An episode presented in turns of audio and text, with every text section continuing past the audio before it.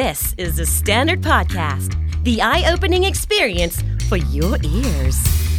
สวัสดีครับ ผมบิกบุญ และคุณกำลังฟังคำนี้ดีพอดแคสต์สะสมสับการวลนิด ภาษาอังกฤษแข็งแรง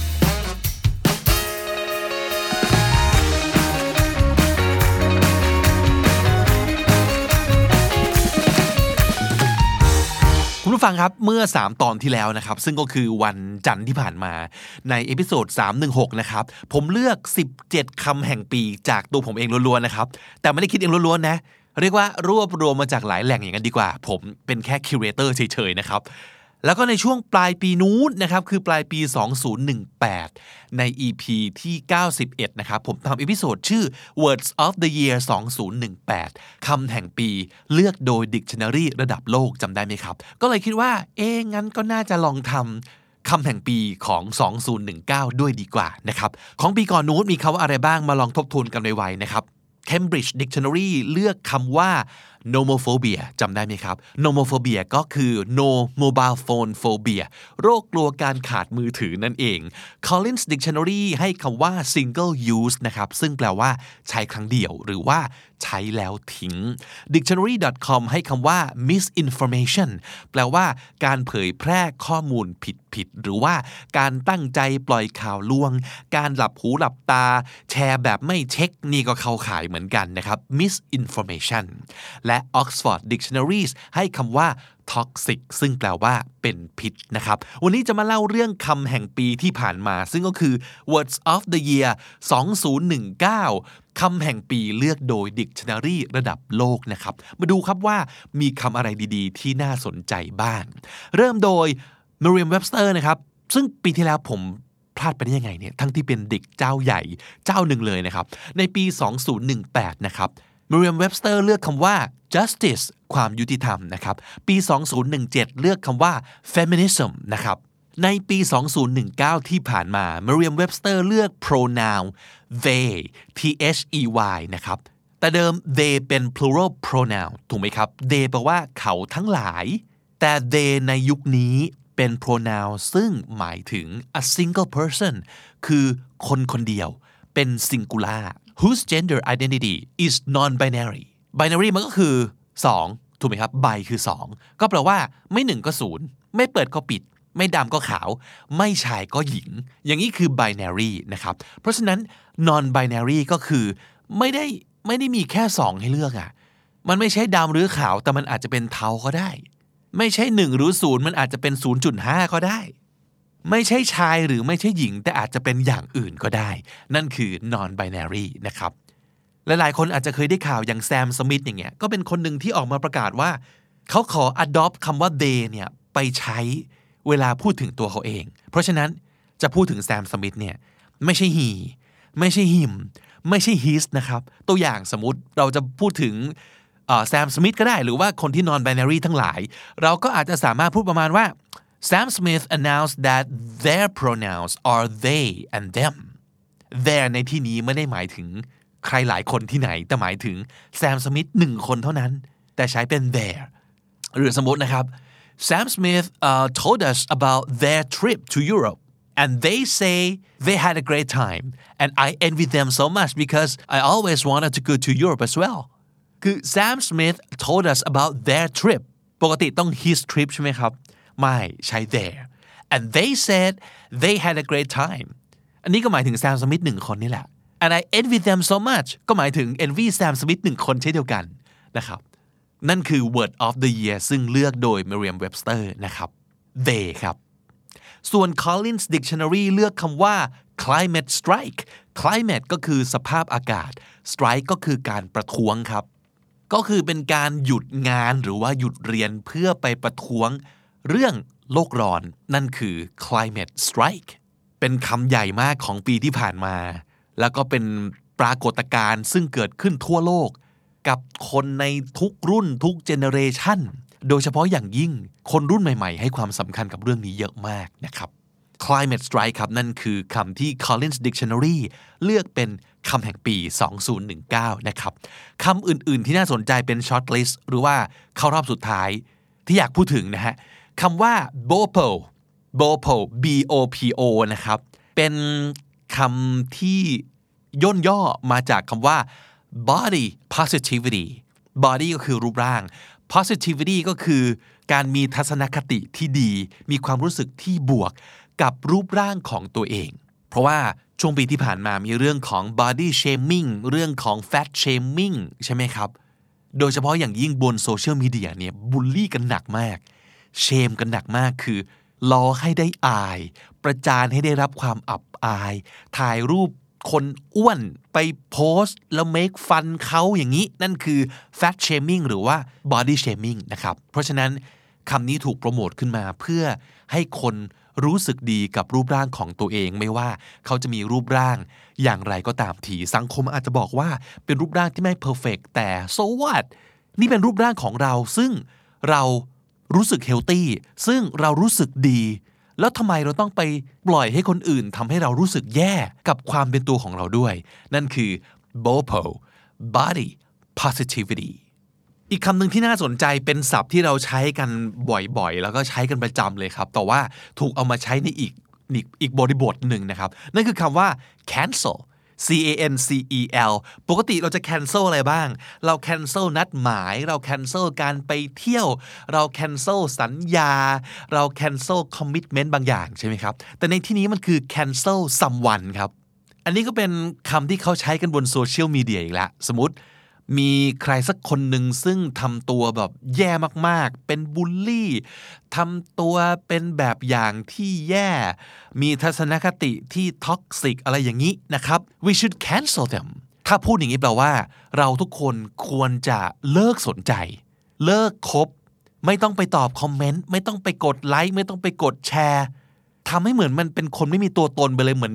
อีกคำหนึ่งที่เขาใช้กันคือ ghost to ghost someone ทำให้ใครสักคนหนึ่งเนี่ยกลายเป็นผีไปเลยครับ นั่นคือ to cancel someone someone ที่ว่าอาจจะเป็นคนหนึ่งคนก็ได้ หรือว่าจะเป็นองค์กรก็ได้นะครับ สมมติมีบริษัทบางแห่งหรือว่ามีสินค้าบางแบรนด์ทำตัวไม่เหมาะสม เช่นมีการเอาเปรียบพนักงานไล่ คนออกอย่างไม่เป็นธรรม สนับสนุนการทำอะไรสักอย่างที่ทำให้โลกร้อนหรืออะไรก็ตามทีนะครับ ก็คือมีพฤติกรรมที่เราไม่โอเคไม่เห็นด้วย แล้วบุคคลนี้หรือว่าบริษัทองค์กรนี้ก็ไม่มีทีท่า ว่าจะสำนึกผิดหรือว่าจะเปลี่ยนแปลงพฤติกรรมของตัวเองให้มันดีขึ้น ใครไปทักท้วงใครไปคอมเมนต์ก็ด่ากราดอะไรอย่างนี้เป็นต้นคือ คนอย่างนี้แบบ cancel มาซะเหอะก็แปลว่า เลิกคบมันไปแซงชั่นมันเลย คว่ำบาตรมันไปนะครับ นั่นคือ cancel double down double down ก็เป็นคำนี้มันแปลว่า สมมติมีคนที่ไม่เห็นด้วยกับการกระทำของเรา เช่น โพสต์ รูปของอาหารที่เรากิน ซึ่งคือสเต็กอะไรอย่างนี้เป็นต้น แล้วอาจจะมีคนที่แบบเป็นมังสวิรัตมาโจมตีนะครับว่าทำไมกินเนื้อสัตว์อะไรอย่างนี้เป็นต้น แทนที่เราจะหยุด แทนที่เราจะยอมแบบโอเคงั้นไม่โพสต์รูปอย่างนี้ก็ได้ ปรากฏว่ากูโพสต์ทุกวันเลยครับทำหนักเข้าไปอีก นั่นคือ double down ต่อให้มีคนไม่เห็นด้วย ต่อให้มีความเสี่ยงที่จะโดนโจมตีนะครับ ก็ทุ่มทำลงไปหนักกว่าเดิม นั่นคือ double down อีกคำหนึ่งก็น่าสนใจมาก ๆ ครับคำว่า entryist entry ก็คือเข้าไป ist ist นะครับ entryist คำนี้มันแปลว่า a person who joins an existing political party with the intention of changing its principles or policies ก็คือคนที่เข้าร่วม องค์กร หรือพรรคการเมือง บางแห่ง บางอย่าง บางพรรคโดยมีเจตนาที่จะเข้าไปเพื่อเปลี่ยนแปลงนโยบาย ก็คือไม่ใช่เข้าร่วมเพราะเห็นดีเห็นงาม แต่ตั้งใจจะเข้าร่วม เพื่อไปขับเคลื่อนให้เกิดการเปลี่ยนแปลงนโยบายบางอย่าง นั่นคือ entryist เจ๋งดีเนาะเราอาจจะเคยได้ยินว่ามีคนแบบนี้พฤติกรรมแบบนี้แต่ว่าอาจจะไม่เคยรู้ว่าเฮ้ยมันมีชื่อเรียกด้วยนะครับคำสุดท้ายที่เป็น shortlist ของ Collins Dictionary คือคำว่า rewilding rewild ing นะครับ wild คือ w i l d wild ที่แปลว่าป่าเถื่อน หรือแปลว่าป่านี่แหละนะครับ rewilding มันแปลว่า the practice of returning areas of land to a wild state การพยายามพลิกฟื้นนะครับหรือว่าฟื้นฟูที่ดินผืนป่าให้กลับไปสู่สภาพเดิม ที่มันยังเขียวชอุ่มอยู่นะครับ หรือว่าการนำสัตว์ป่ากลับคืนสู่ แหล่งที่อยู่อาศัยตามธรรมชาติของมันเนี่ยเพื่อให้ระบบนิเวศตรงนั้นมันค่อยๆ กลับคืนสู่สภาพสมบูรณ์ เหมือนที่มันเคยเป็นนะครับ นั่นคือ rewilding เห็นได้เลยว่าไม่ว่าจะเป็น dictionary สำนักไหน จะต้องมีคำที่เกี่ยวข้องกับเรื่องของการรักโลก ทุกทุกเจ้าเลยนะครับ Cambridge Dictionary ก็เช่นเดียวกันคำที่เขาเลือกคือ upcycling คาว่า upcycling แปลว่า เป็นกระบวนการในการแปลงสภาพของของวัสดุของอะไรก็ตามทีที่เป็นสิ่งที่ไม่ได้ใช้ประโยชน์แล้วอะให้มันกลายเป็นของใหม่ ให้มันกลายเป็นผลิตภัณฑ์ที่มีคุณภาพดีกว่าเดิม หรือว่ามีวัตถุประสงค์ที่ที่ต่างไป เพื่อยืดอายุของบางอย่างให้มันเป็นขยะช้าลงครับ เช่นสมมติเป็นวัสดุพวกยางพลาสติก หรืออะไรก็ตามทีที่ที่มันผุพังแล้วอะแทนที่จะโยนทิ้งไปสมมติมันก็จะกลายเป็นขยะใช่ไหมครับ แต่การ upcycling ก็คือเอามา ทำให้มันกลายเป็นอะไรอย่างอื่น เพื่อเอาไปใช้ประโยชน์ได้อีกครั้งหนึ่ง เช่น เอาไปทำเป็นเฟอร์นิเจอร์ อะไรอย่างนี้เป็นต้นนะครับ นั่นคือ upcycling เป็น word of the year ของ Cambridge Dictionary ครับ ของ dictionary.com นะครับ เลือกคำว่า existential เขาว่า exist ก็แปลว่าคงอยู่ มีอยู่จริงดำรงอยู่ใช่ไหมครับ existential ก็คือเกี่ยวข้องกับความคงอยู่ หรือว่าการดำรงอยู่ เช่น an existential threat to humankind ก็คือเป็น threat หรือว่าเป็นภัยอันตรายที่คุกคาม ความเป็นอยู่ของมนุษยชาติ ก็แปลว่า ถ้าเกิดอีภัยนี้ขึ้นมาเนี่ยมีสิทธิ์ที่มนุษย์จะไม่สามารถ exist อีกต่อไป ก็คือเราอาจจะสูญพันธุ์กันได้นะ นั่นก็คือเกี่ยวข้องกับการดำรงอยู่ของเรานะครับ แต่อีกความหมายหนึ่งเนี่ยมันมันเป็นเรียกว่าเป็นปรัชญา เชิงอัติภาวะนิยมนะครับ เป็นฟิโลโซฟีที่พูดประมาณว่า the world has no meaning and each person is alone and completely responsible for his or her own actions ก็คือเขาเชื่อว่าเอาเอาแปลแบบสั้นๆ ง่ายๆ จากคนที่ไม่ได้แตกฉานเรื่องนี้นะครับ แต่ว่าจากที่อ่านมาเนี่ย existentialism เนี่ยเขาจะเชื่อว่าโลกนี้ไม่ได้มีความหมายอะไร แล้วเราแต่ละคนที่เกิดมาเป็นมนุษย์ ก็ เป็นปัจเจกและมีความโดดเดี่ยว ทุกคนมีฟรีดอม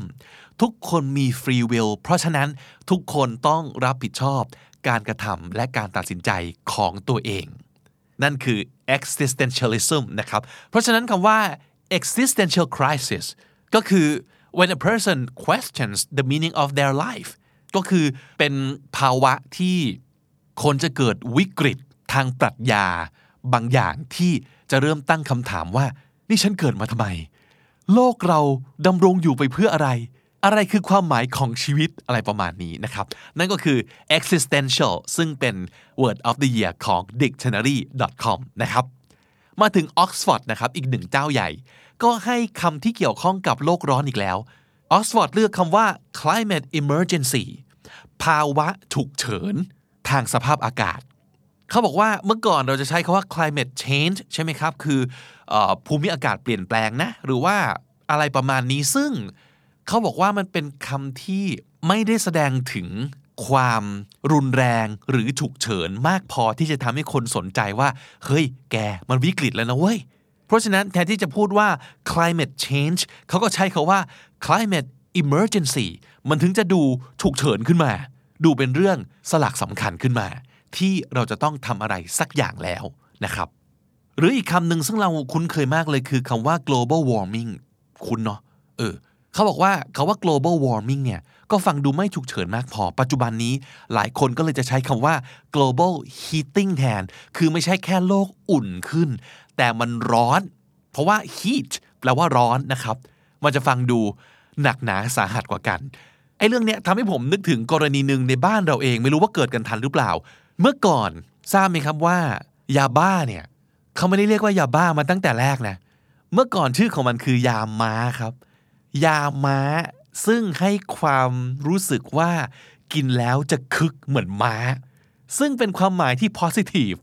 ก็เลยมีคนลุกเข้ามาดำริว่า เฮ้ยคำว่ายาม้าเนี่ยมันจะทำให้คนยิ่งเสพหนักเข้าไปอีก เพราะว่าเข้าใจผิดว่าผลมันเป็นบวก เปลี่ยนชื่อกันดีกว่า แล้วตั้งแต่นั้นเป็นต้นมาเขาก็เลยเรียกยามาว่ายาบ้าครับ เพื่อให้คนเห็นว่าหนึ่งมันไม่ใช่สิ่งที่ดี และสองเรื่องนี้มันเป็นปัญหาที่รุนแรง มันไม่ม้า มันบ้านะครับ แล้วบอกว่านี่แหละ มันอาจจะฟังดูเป็นเรื่องที่แบบเล็กน้อยมากนะ ในวันนั้นผมก็จำได้ว่าว่างมากเหรอวะถึงมานั่งเปลี่ยนชื่อคำเล่นขนาดนี้เนี่ย มันจะส่งผลอะไรขนาดนั้น จากม้าเป็นบ้าเนี่ยนะ แต่ปรากฏว่าไม่เชื่อก็ต้องเชื่อว่า หลังจากนั้นสังคมก็เริ่มมีทัศนคติต่อไอยาตัวเนี้ยเปลี่ยนไปเพราะชื่อที่เปลี่ยนไปเช่นเดียวกัน และนี่แหละครับ ความสำคัญของคำเลยแหละครับสับสำนวนน่าสนใจในวันนี้นะครับ เลือกโดย Dictionary ระดับโลก มีทั้งหมด 11คำมาฝากกันนะครับคำแรกคือ they ล่าสุดกลายเป็นสรรพนามแทนคนที่ไม่ว่าจะ him her he she เขาบอกว่ามันไม่ตรงกับสิ่งที่เขาเป็นอีกต่อไปแล้วนะครับ เพราะฉะนั้นขอเลือกใช้คำว่า they ซึ่งหมายถึงตัวเขาหรือตัวเธอผู้ซึ่งเป็น non binary ทางเรื่อง gender ครับคาว่า non binary ก็หมายถึงการที่ไม่ได้ต้องการจะระบุว่าตัวเองเป็นหญิงหรือเป็นชาย climate strike คือการลางานหรือว่าการโดดเรียนไปประท้วงในเรื่องที่จะส่งผลกับสภาพอากาศของโลก BOPO หรือ body positivity นะครับก็คือการมีความรู้สึกบวกกับร่างกายของตัวเอง cancel เป็นศัพท์ที่ใช้กันบนโลกโซเชียลซึ่งหมายถึงการไม่รับรู้ไม่ยุ่งเกี่ยวทำเป็นมองไม่เห็น เพราะคนคนนี้ไม่โอเคแล้ว double down มันคือการทุ่มลงไปอีก ทั้งความเสี่ยงเยอะขึ้น ทั้งที่โดนปฏิเสธ ทั้งที่ไม่มีคนสนับสนุนก็ทุ่มลงไป 2 เท่า 3 เท่า นั่นคือ double down entryist แปลว่า คนที่ตั้งใจจะเข้าพักการเมืองไปเพื่อเปลี่ยนแปลงนโยบายบางอย่าง rewilding คือการฟื้นฟูที่ดินหรือว่าผืนป่าให้กลับมาสู่สภาพอุดมสมบูรณ์อย่างที่เคยเป็น upcycling คือการพยายามยืดอายุวัสดุให้เป็นขยะช้าลง โดยการแปลงสภาพสิ่งที่ไม่ได้ใช้ประโยชน์อีกแล้ว ให้เป็นวัสดุใหม่หรือผลิตภัณฑ์ใหม่ existential คืออัติภาวะนิยม และสุดท้าย climate emergency ภาวะฉุกเฉินทางภูมิอากาศครับ และถ้าติดตามฟังคำนี้ดีพอดแคสต์มาตั้งแต่ episode แรก มาถึงวันนี้คุณจะได้สะสมศัพท์ไปแล้วทั้งหมดรวม 2,663 คำและสำนวนครับและนั่นก็คือคำนี้ดีประจำวันนี้นะครับ ติดตามกันได้ทุกช่องทางเหมือนเดิม ทั้งที่ thestandard.co ทุกแอปที่คุณใช้ฟังพอดแคสต์ YouTube j o o x และ Spotify ครับ ผมบิ๊กบุญวันนี้ไปแล้วนะครับ อย่าลืมเข้ามาสะสมศัพท์กันทุกวันวันละนิด ภาษาอังกฤษจะได้แข็งแรงสวัสดีครับ The Standard Podcast, eye opening for your ears.